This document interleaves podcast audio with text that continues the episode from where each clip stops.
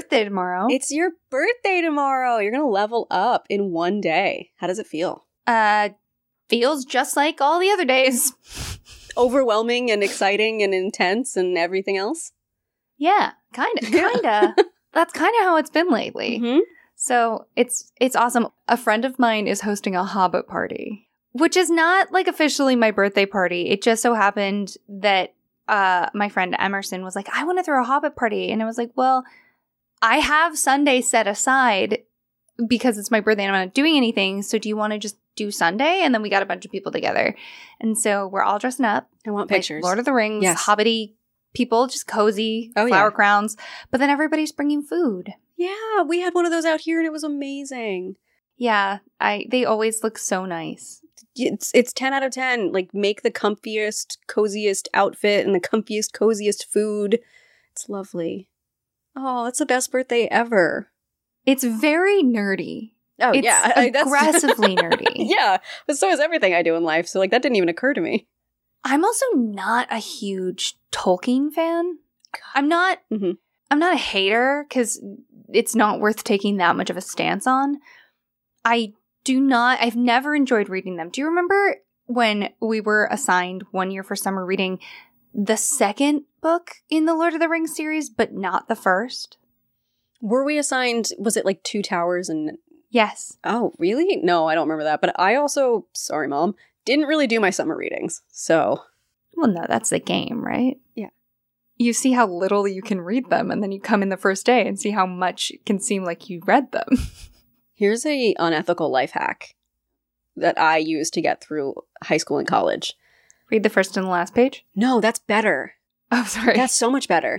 No, what I would do is wait for someone to make a statement that the teacher like agreed with or whatever in class discussions, and then I would raise my hand and then just reword their statement and be like, "I really agree. I actually really felt that blah blah blah blah blah as well." Um, and I, it's how I interpreted it. So I'd be curious if there was anyone who felt differently than you know me and so and so because I think their interpretation is exactly how I felt. Did you white man? Yes, Oh my But I would call out like so and so said this thing, and I also feel that way. Okay, it's slightly better. yeah, it- it worked. Listen, I graduated, so I got a degree Here I am, an adult with a degree. in computer science. So I'm really glad my cheating through uh, English classes. Really, I actually the I would I reading wasn't the the rub for me. I loved reading. I don't mind doing that those assignments except when we had to read the two towers but not the first one. And also tolkien here's the thing. Here's my real grumpiness at tolkien. A battle described in one page. A pivotal battle where important stuff is happening. Maybe a one page two page okay whatever. Mhm. five pages about a single horse. I'm a horse girl. It's so annoying. I have a confession to make. great. I have never read any of the Lord of the Rings or the Hobbit or the Silmarillion. Yeah, no, I only tried to read that one for the book, and no one at me on my page count. But you don't do a Hobbit party for the Tolkien, you do a Hobbit party for the vibe. Uh, Yes, you do it for the vibe. Uh, I have seen. We did a movie marathon of the extended editions of Lord of the Rings, and no, no. oh, it took two days. Yeah, it was a lot. That sounds like a, a pandemic activity. It was in person. It was before the pandemic because it was in my sister's old apartment. We sat and we curled up on the couch and on the floor, and boy, howdy, did we watch all of the movies with some people who also can quote all of the movies. Ew. Yeah, I said what I said. Ew. You're not allowed to watch a movie and quote the entire movie the whole way through. You can do the the mummy. You're on the wrong side of the river. Like you get 3. You get 4. You do not get to do the whole movie. You know, I'm not gonna um, disagree, but I'm also not gonna yuck the yum of. I feel like Tolkien fans and Star Wars fans are very similar in their like fervor.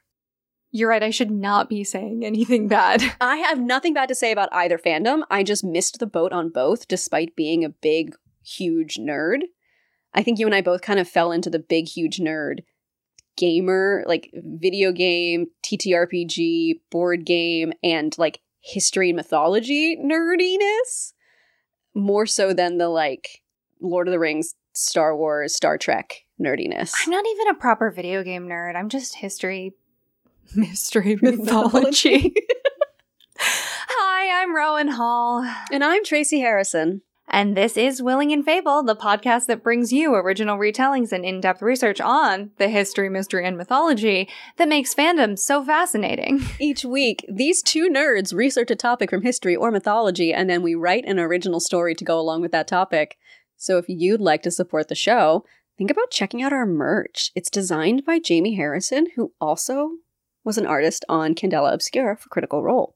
She did. She joined us. she did. So feel free to check out our merch and maybe pick up something if it strikes your fancy. we get it, your goth being the operative design, please. hmm I also really enjoy, I was looking at them again the other day. I love the Proud Hag design. Oh, yeah, so good.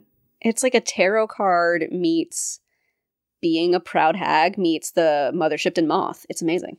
I want to do a little cabin, but instead of chicken feet, it has like really different weird, weird feet.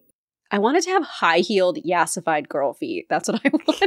Like those lamps that are the the Yes. leg with the Yes. fishnets. exactly that. But then it's like an old, dilapidated cabin on top. Our Baba Yaga house is a showgirl. Yes, that's what I want. Like truly in my bones. Okay, I'm sure we know the person who can make that happen. Yes. If you want to support the podcast, you can always become a patron at patreon.com. All of our patrons are very kind and lovely and hang out in our Discord with us, and we thank you so much for allowing us to keep podcasting because truly, we couldn't do it without you. So join us, it's fun. Yes, thank you for joining us and thank you for being in the Discord. And one other way you can support the show is by befriending your locally sourced ghost. But no matter what you do, we're just happy to have you here. Sorry, was that shop local buy organic but for ghosts? 100% yes. yes, it was. The farmer's market where they sell ghosts? Yeah, I might have gone to a farmer's market this morning and then decided that's what I wanted the little intro to be. Homegrown, all natural ghosts. Murdered in your community, guaranteed. yes. Fresh, locally sourced daily.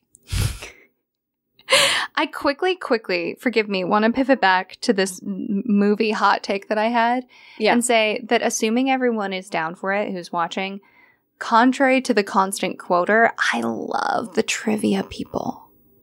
Oh yeah, I mean that's what I feel like the people I watched it with were very much that. Um, I mean constant quoting, but also all the trivia, which you know me, I will buy the DVD just for the director's commentary for the trivia. So I love movie trivia. Yeah, when everybody always talks about the dude kicking the helmet and then having to do the movie with a broken toe or something. Everyone got hurt on that set. Yeah. I love that stuff. I uh my favorite fact is that the amazing lipstick that they put on Liv Tyler to play Arwen was Black Honey by Clinique, and I Mhm. wear it all the time. And every time I pull it out, whoever I'm around has to hear me in a very pretentious voice pretend to be a Tolkien trivia nerd. I remember when you made both of your short films, I made you sit down with me and do an impromptu director's commentary and tell me all the trivia. I forgot about that. Yeah, Mhm. there, there's a lot of good trivia. Uh, me getting smooched on by a cow in the middle of a take was my fave.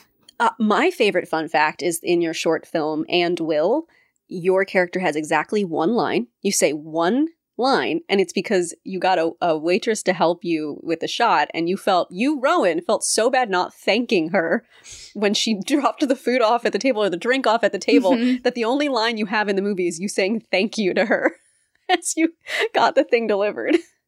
This character was supposed to not talk. That was part of the deal. But she was a real, for real, kind, lovely waitress who helped us, and I panicked. So anxious, and she was being so kind, and she was kind of like looking at me, and you know, this was her first time being on camera, and boy, howdy, was I not gonna not thank that girl. and we were moving so quickly that that was it. We like Yeah. shot it and moved on. yeah, Oh my god, I forgot about that. I love that fact. But that fact has nothing to do with what we're talking about today. Not a single thing, no. There's not a transition in sight, so we're going to just hard pivot. So about bathroom ghosts. Yes. Today we're talking about Aka Manto, a famous uh, Japanese urban legend about a toilet ghost. But before we jump into Aka Manto specifically, I want to talk about Japanese urban legends as a whole. Mm, okay. My first big introduction into Japanese urban legends was actually during one of the many infamous PowerPoint parties that my friends and I have hosted over the years. My sister covered Japanese urban legends and horror stories as her first ever PowerPoint presentation, and it has stuck with me ever since. Simply put, in Japan, urban legends often revolve around contemporary examples of yurei, which are Japanese ghosts, rather than traditional folklore yokai. These legends often take place in schools or urban environments and serve as cautionary tales for their audience. So I started to wonder why people in Japan and frankly all over the world are so invested in these stories in particular. And the article Deconstructing Japanese Urban Legends tackles this idea when the author says that, quote, Despite residing in a densely populated community, many Japanese people find themselves feeling isolated and dislocated. On top of that, certain urban phenomena that cannot be experienced in the countryside can be nerve wracking. City dwellers often wonder why trains only travel certain routes, why there are specific customs to follow in the cities, why certain anime shows are never broadcast, and the list goes on. Instead of delving into these topics through logical research and attempting to understand them, it is much easier to come up with rumors and strange theories, constructing a world of make believe. In a sense, these myths serve as a means to escape. Believing in obvious rumors allows one to temporarily forget about the mundane and stressful reality, meanwhile, building a community of urban legend believers. Even so, what separates Japanese urban legends from those of other countries is their subtlety. The subtle nature in these legends can be traced back to the Japanese ghost slash monster literature genre, kaidan. Dating back to the beginning of the Edo period in 1603, the genre often highlights the very mystical yet chilling details of ghosts and monsters. End quote. That is such a good quote. Yeah, it was a really good article that I found talking about why people in Japan have created such a phenomena around urban legends. Because I feel like when you think about urban legends, you think about vanishing hitchhikers and some of the mid 20th century Americana.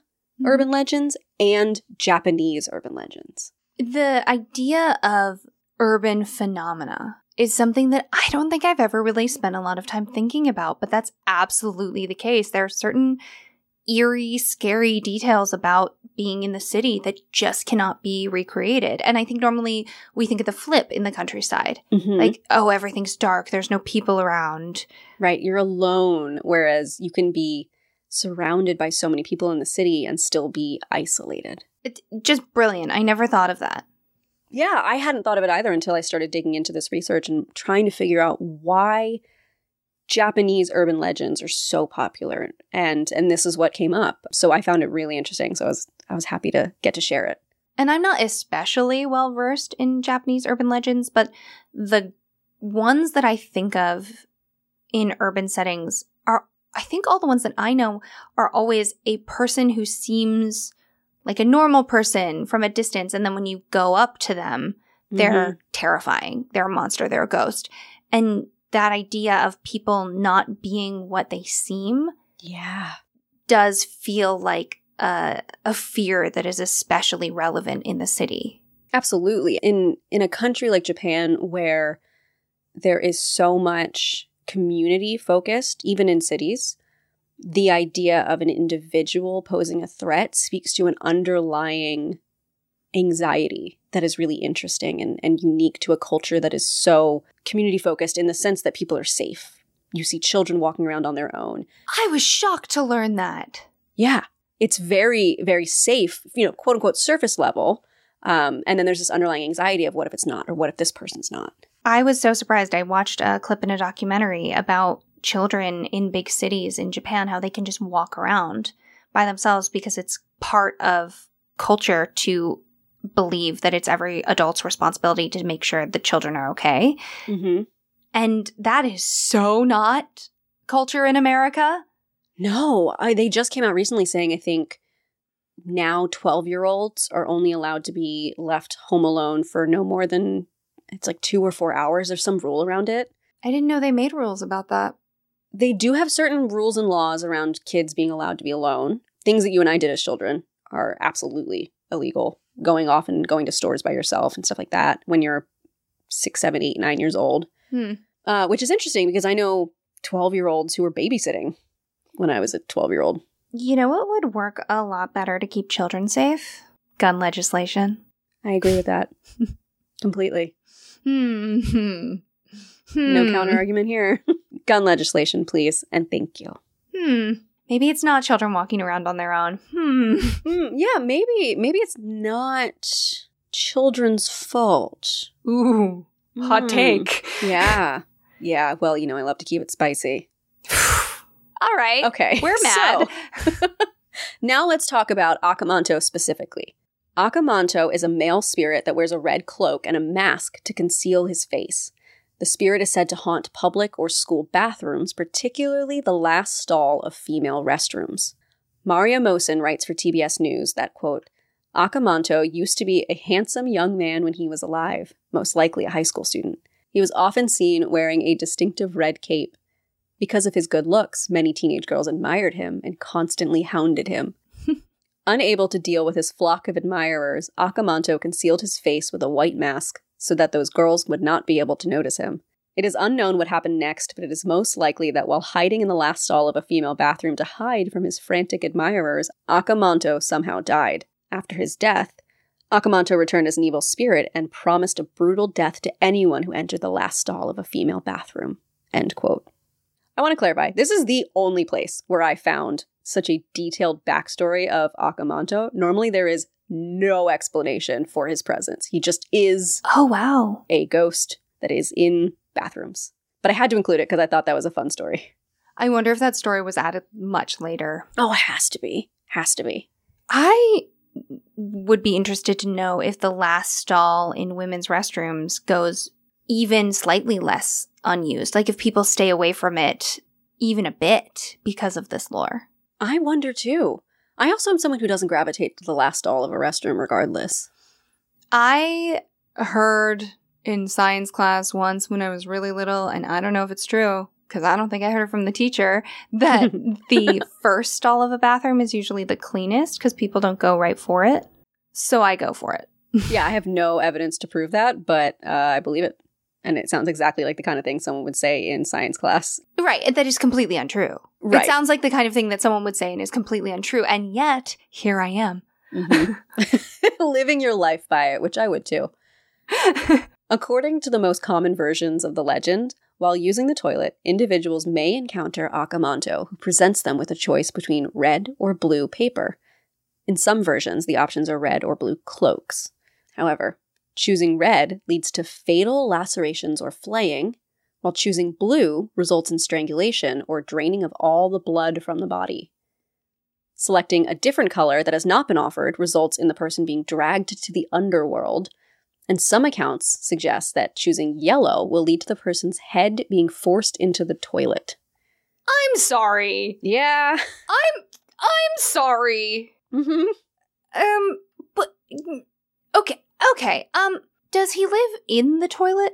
I guess he must. Cuz I'm picturing that um Are you thinking like in the toilet, in the toilet? Because Yeah. I was picturing like you walk into the stall and he's kind of hovering above the toilet. Oh no, I was thinking of God, what's the little girl's name in Harry Potter written by that awful turf? Moaning Myrtle. Moaning Myrtle. I was thinking of Moaning Myrtle.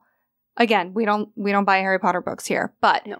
I was thinking of Moaning Myrtle and he like comes out of the toilet, which might. would be absolutely terrifying if you're sitting there.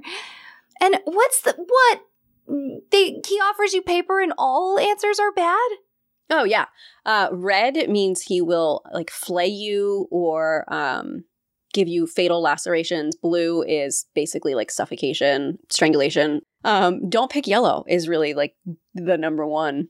Yeah, I guess I'd rather die by fatal laceration than being drowned in the toilet. Yeah, e- uh, definitely. But there is a chance you could survive an encounter with Aka Manto. You can do so by ignoring him, uh, rejecting both options offered, escaping the bathroom, or utilizing a combination of the above methods. Okay. Mm-hmm. that feels ah, the messaging on just ignore him is not my favorite. The and I don't want to extrapolate this too far. It feels a little bit unjust, but the man is harassing you, just ignore him. vibe. Yeah. Which is a problem in Japanese cultures, which again, you can see in the anxieties of these kinds of stories. It makes sense that a little detail like that would appear in a, a culture where women are stressed about being harassed by men. I could see this story easily coming out in American culture. Mm-hmm. so, why a toilet ghost? Yeah, Tracey, why a toilet ghost? According to yokai.com, quote, tracing the origin of urban legends can be difficult. Aka Manto is fairly old as far as urban legends go. It is recorded as a popular schoolyard rumor as early as the 1930s, and its popularity hasn't faded even as newer toilet legends, such as Toire no Hanako san, have come into existence. One explanation for Aka Manto's origin and continued popularity is its nature. It may be a reflection of the anxiety inherent in being a student. Aka Manto asks children an impossible question to which any answer results in something terrible. That feeling is not too different from having to answer a difficult problem on a test or a teacher's question in front of the whole classroom when you don't know the answer. Aka Manto's appearance has changed over time, along with the Japanese lexicon. Today, manto is the Japanese word for cloak or cape, and so Aka Manto is usually depicted wearing a long, red hooded cloak. However, in the 1930s, when this urban legend was born, manto referred to a shorter, sleeveless kimono jacket. As a result, different generations have different visual impressions of what Aka Manto looks like. End quote. Oh, that's so cool. Yeah. Okay. Is this like a kid's schoolyard thing, like Bloody Mary? So could you imagine going into the last stall and changing the paper to red and blue?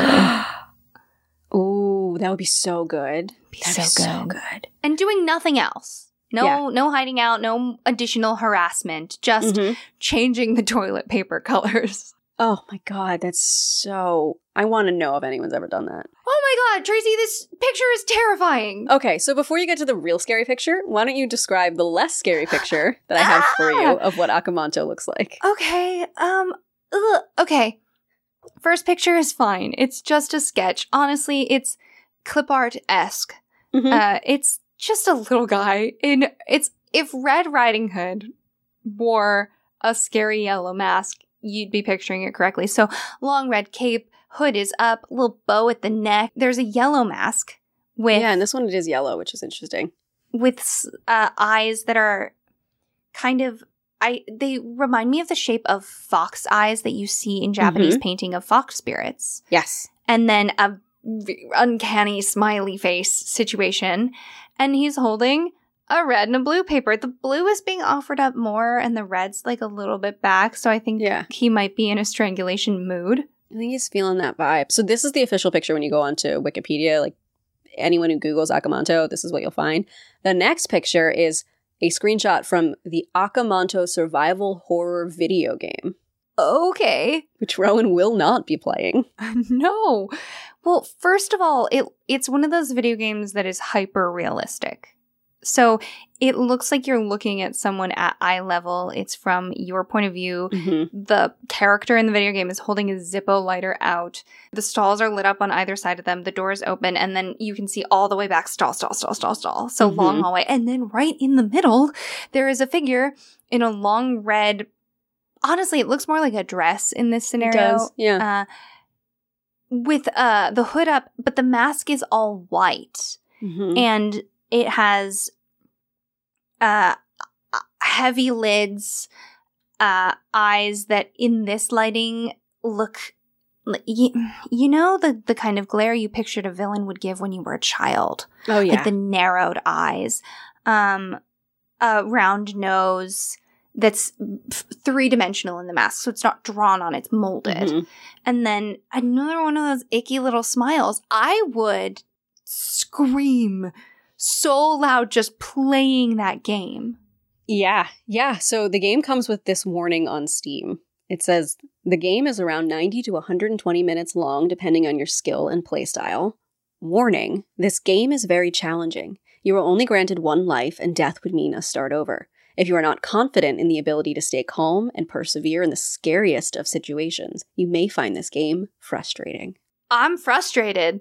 yeah, I won't be playing this game at any point, but I thought it was cool that there's an Aka Manto game, and uh, even people like Markiplier have played it on his channel. So it's it's not like a game that no one's ever heard of. I would kick that guy so hard. Oh, in a panic, absolutely. Well, yeah, because you gotta, your feet may be the first and only line of defense. Yeah, and oh my god, can you imagine trying to kick him and it just goes through? Like he can only is solid when he wants to be, kind of thing. Also, you're in a bathroom stall, so what is your current clothing situation? Oh my god, what if your feet are hampered by the fact that your pants are around your ankles? Exactly. Oh, nightmare fuel. And I suspect that it might be coming from the fact that I'm familiar with American style ghost stories, so they don't feel quite as other and therefore not Mhm. as eerie to me. But I do find Japanese horror lore, ghost stories, legends, monsters to be particularly unnerving. Yeah. And I, I really do think it's a familiarity thing. Like when I see a ghost floating around with chains, I'm like, oh yeah, last episode, Christmas Carol. Cool. I know this. It's not as scary. But when I see something with a mask, hard pass. I mean, I want to go I want to go there and I want to find the ghost, but I don't want to be snuck up on in a bathroom. I think that's part of what makes them so scary is we think of hauntings from American styles as happening in specific places that are creepy. The place itself is what makes it creepy and then there's a ghost there, which is different from this, which is you're in a bathroom. We're in bathrooms every single day and something terrifying happens and you have almost no way to win. Also, public bathrooms when you're in them by yourself are automatically creepy. Mhm. I mean, how many murders movies have killed people in bathrooms? D- It, this is legitimately scary, and I was prepared to giggle the whole way through. And there is giggling, but also, if that thing snuck up on me, I would. I did pitch it very heavily as like silly toilet ghost, so I definitely skewed you in that direction. He is a silly, goofy guy just trying to have a murder. He is. Um, so before I jump into my story, the last fact I wanted to share with you is that in the 2021 South Korean television series Squid Game, you might have heard of it, players are offered the choice of a red or a blue paper tile, but this choice does not affect the outcome. And the show's director confirmed in an interview that this was a reference to the Aka Manto legend. Hell yeah. Yeah. So, are you ready for my story for Aka Manto today? Yes. I had a lot of fun with this one. When you're in demon school, they make it sound like finding a job after graduation is going to be the easy part. They inundate you with positive and motivational sayings like, Everything you learn here will help you in the future, because with every creak and every whisper, you rewrite the history of the paranormal. If you can haunt a hallway, then you can haunt a grand hall. It's all about attitude. Remember, you are more than just an apparition. You are a force to be reckoned with. And I actually believed them. I put my whole entire being into my lessons. I was top of my class in hauntings, slayings, and the spectral arts. I really believed that if I put my heart and soul into my classes, that it would pay off for me in the end. And then I graduated, and nothing happened. It's not like I was sitting around waiting for someone to just hand me a haunting position, but I must have gone to over 20 different interviews in the first few months after graduation, but no one seemed to want me. It was always, thanks, we'll contact you, don't contact us, and never, you are the most terrifying spirit we've ever seen, and we'd like to offer you our top job right now. I'm not asking for the world here. I'd just like some recognition for all of the good work that I've done. I never expected the world to be handed to me on a silver platter, but you know, sometimes you yearn for the recognition of the hard work you've put in over the years. The constant rejections can make you question your abilities and the value of your education, and doubt creeps in and frustration begins to consume you. So it was after my 21st interview, when I had been rejected before I even left the building, that everything changed. In a fit of fury and frustration, I rushed into the bathroom to calm myself down and hide inside of the last stall.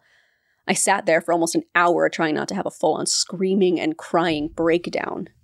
Well, color me surprised when a woman opened the door to the stall and tried to walk in. She startled me, I startled her. It was a weird moment for both of us. But in a stroke of genius, or insanity, I decided that this was my chance to have a little fun. So I reached into the red cloak I'd worn for the interview and pulled out two options for toilet paper.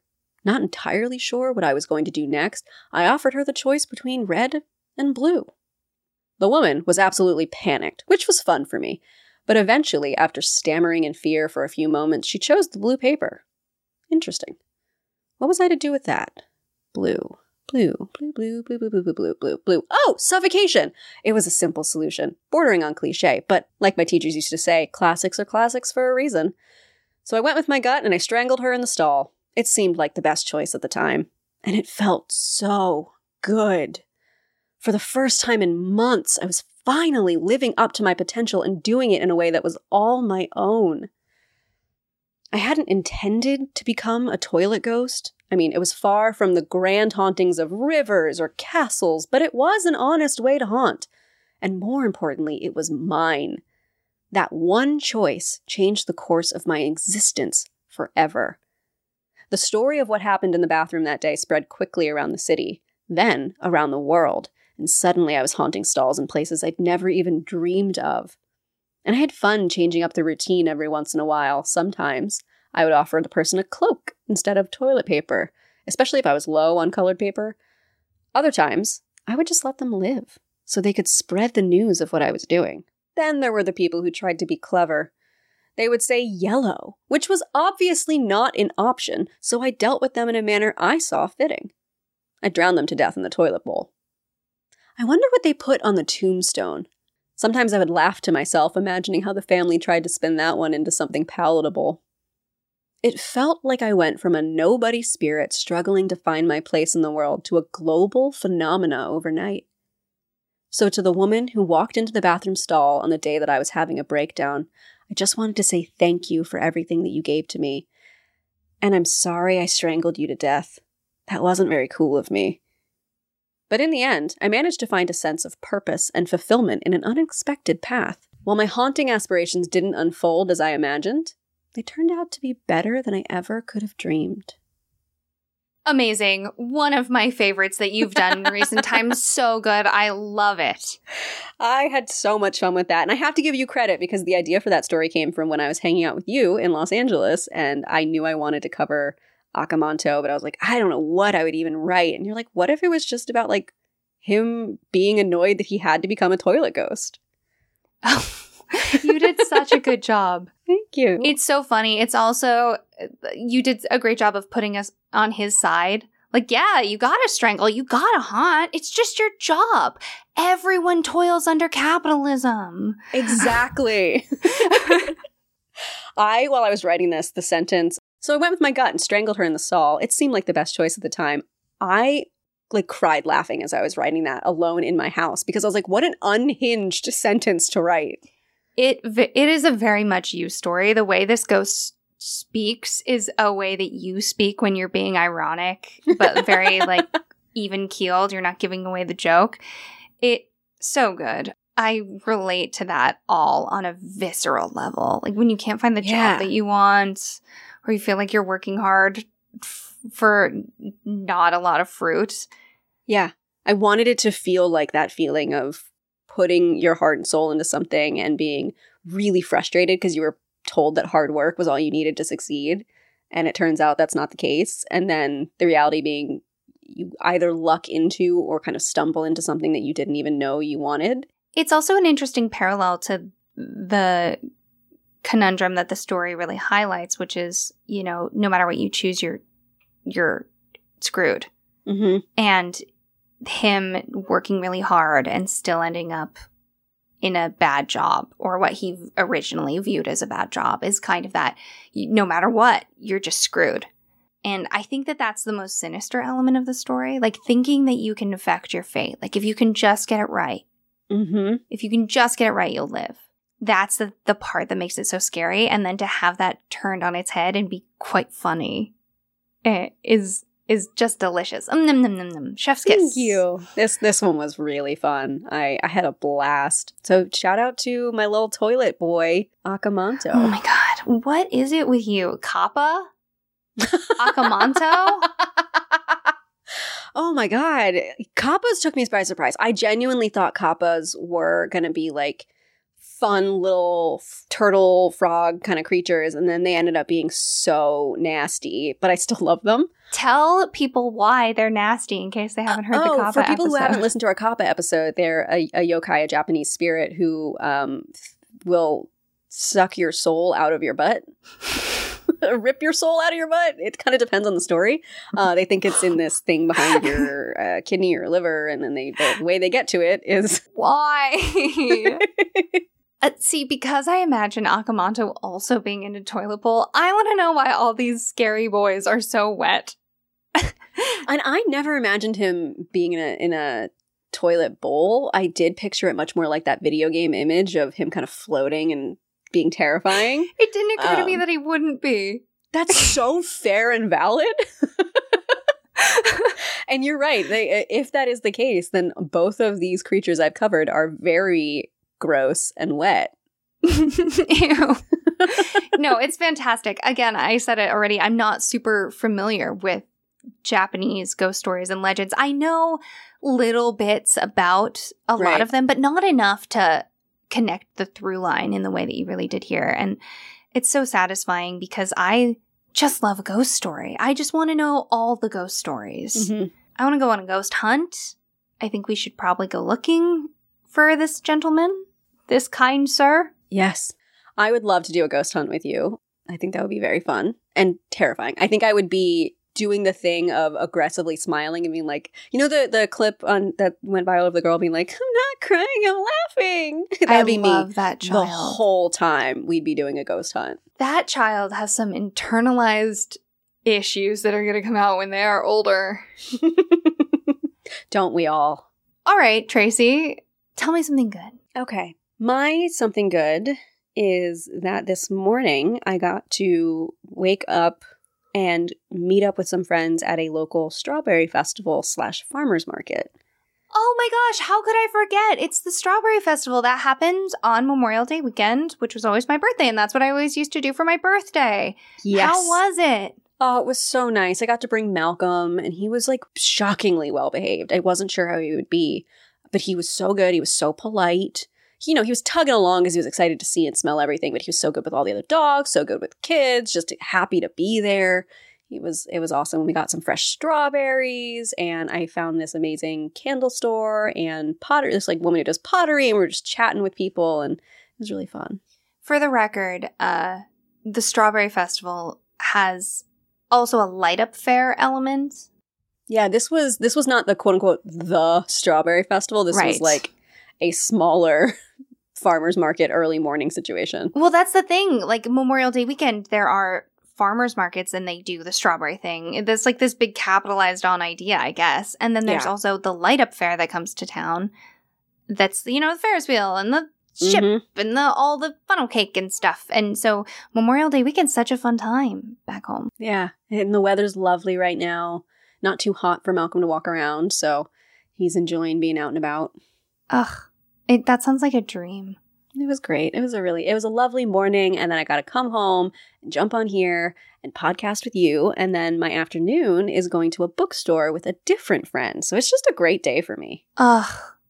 Books. Go get go get books. My TBR is so much longer than it should be. Oh my god, same with mine. And I just started um, a new book last night, and I'm gonna go pick up a bunch more because I am who I am. Oh, TBR for anyone who doesn't know is to be read. Yes. There's also a Japanese phrase f- specifically for buying a bunch of reading material and having it pile up. It's tsundoku. Oh, T S U N D O K U. It's something that I've only ever read, but it's basically this idea of buying books not to read them, but to like fill your house with them. hmm I am absolutely guilty of that, and I'm excited to go do it again tonight. The main decor theme in my home is books. So, For you, I'd say it's books, art, and skulls. art and skulls, baby. All right, it's your turn now. Tell me something good. So, speaking of art, tonight I'm going with a friend to this place in Los Angeles where they put a big canvas up. They like put you in plastic clothing. They put up a canvas. You fill balloons with paint and they hang them from chains. And then from really far away, you shoot them with an airsoft gun so the paint goes on the canvas. Oh my And then god, you- that's amazing. Put the canvas in a giant spinner machine and it spins around all the paint. Oh my god, I want videos and pictures of that, please. I know, it looks really fun. And then when you're done, you get to just throw water balloons of paint at the walls. Oh my god. I've done that in real life, not in like a fancy setting like that, like just in someone's backyard Mm-hmm. barbecue bonfire situation.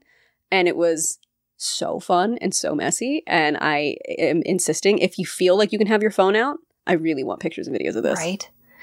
My parents, when they were young, and I think maybe first started to date, they filled water guns with paint and then sprayed canvas. That's so cool. I know. So getting messy and artsy, it just sounds like a really good time. I don't know what's going to come out of it. I I'm like, okay, we got to have a limited palette maybe so that when we spin it, it doesn't get muddy. Yeah. You got you got to have colors that can blend together and create new colors. So suggestions on palettes always welcome. Remember that time you needed palettes while you were on a plane and I sent you color palettes? This is. I'm coming to you and I'm asking for you to repay the favor, okay? this is the Bernie Sanders meme. I am once again coming to you asking for color palettes. I need you to have my back on this. You got it. You got it. You got to go with colors, like I said, that can blend together. So you got to do like reds and blues. Maybe you could do like a C- CMYK thing of like shift it slightly to like a jewel toned version of those colors. I was thinking like that sunset palette where it's like aqua, turquoise, navy blue going to that like orange toned red. You got to be careful where you place those colors. I don't think I get to decide where I place those colors, girl. They're going on a chain. You're right. Mm, because the orange and the blue can just become brown is the problem. okay, Tracey, get in here with color palettes, or or everything might be lost. You know what? And it, it- we here's the thing. Maybe everything turns into a purplish brown because that's what all these colors blend into. Why are we knocking purplish brown? Okay, she's a hero. She's a legend. She's an icon. I'm not sure purplish brown needs you to defend her, but you know what? Y- sure. I'm doing it anyway. Amazing. and this is our podcast that we're always doing anyway. Thank you all so much for joining us today. And remember that stories grow with the telling. So if you like what we do, tell a friend. or tell a foe, and we'll see you soon, okay?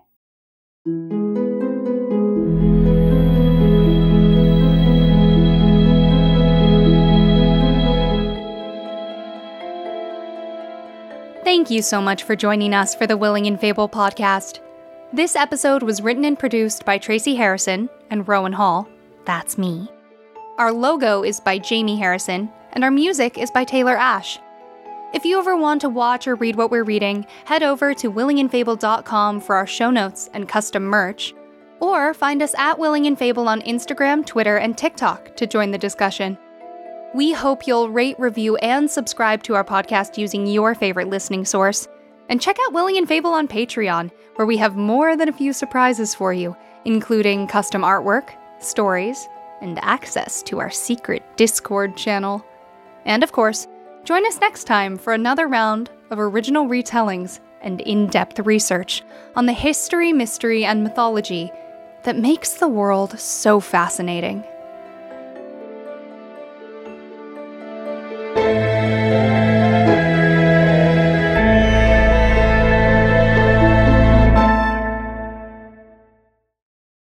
Desanguination. Exsanguination? Yeah, that's the right word for it. Listen, I know a lot about exsanguination, and let me tell you,